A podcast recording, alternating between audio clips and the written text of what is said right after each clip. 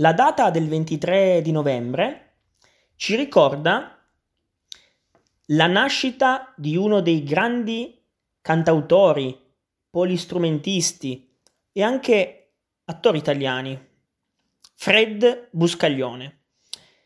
Fred Buscaglione nacque il 23 di novembre del 1921.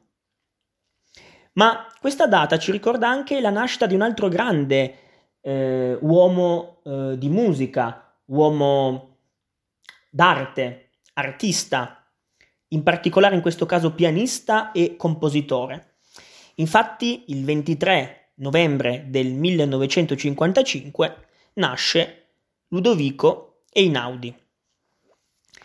La data del 23 novembre però è importante anche perché appunto il 23 novembre del 1890 entra in funzione per la prima volta nella storia il primo jukebox.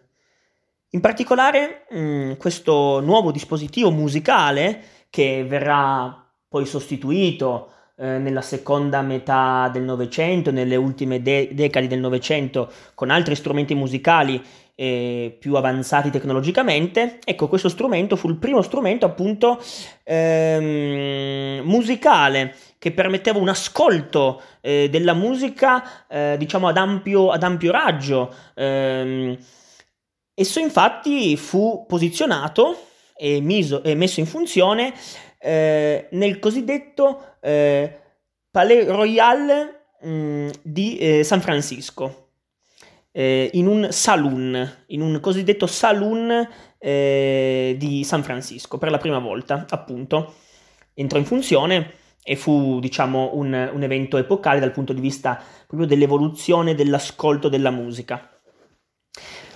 Il 23 novembre, eh, ripeto, è importante per queste tre date, ma soprattutto il 23 novembre è anche importante, altresì importante, perché dal punto di vista astrologico abbiamo un passaggio, diciamo, fondamentale per chi ama l'astrologia, per chi si intende di astrologia, per chi eh, crede nell'astrologia.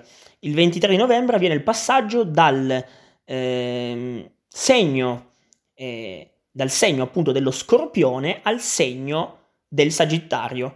Il 23 novembre, eh, alcuni studiosi dicono il 22, alcuni dicono il 21, però mh, in maniera oggettiva in maniera, possiamo dire, convenzionale utilizziamo la data del 23 novembre proprio per eh, definire il passaggio e il transito del Sole che entra nel segno astrologico del Sagittario.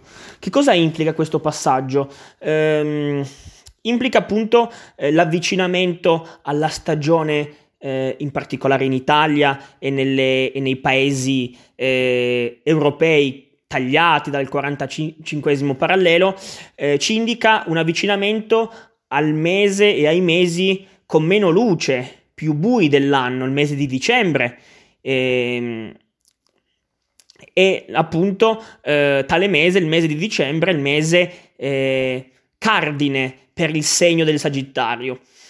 Quali sono le caratteristiche eh, delle persone nate sotto il segno del Sagittario?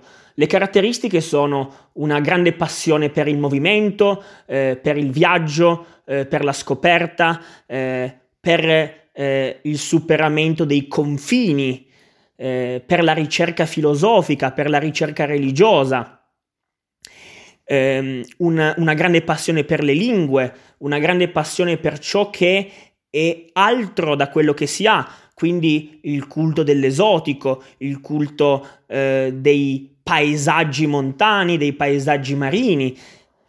E, e dunque eh, il Sagittario è quel, quell'archetipo eh, zodiacale, astrologico, che appunto indica la ricerca. È rappresentato eh, dal centauro e dunque ha sia un lato appunto di ricerca spirituale, di ricerca metafisica, di ricerca filosofica, ma anche ehm, eh, una, un lato carnale, rappresentato dal cavallo, dalla forza eh, belluina, terrena, fisica eh, delle zampe, delle anche del cavallo alle quali, al quale si contrappone invece l'arco, l'arco con il quale il Sagittario per così dire, si libera, cerca, tende eh, a liberarsi eh, della materialità per rivolgersi verso eh, la metafisica, eh, la spiritualità, il cielo.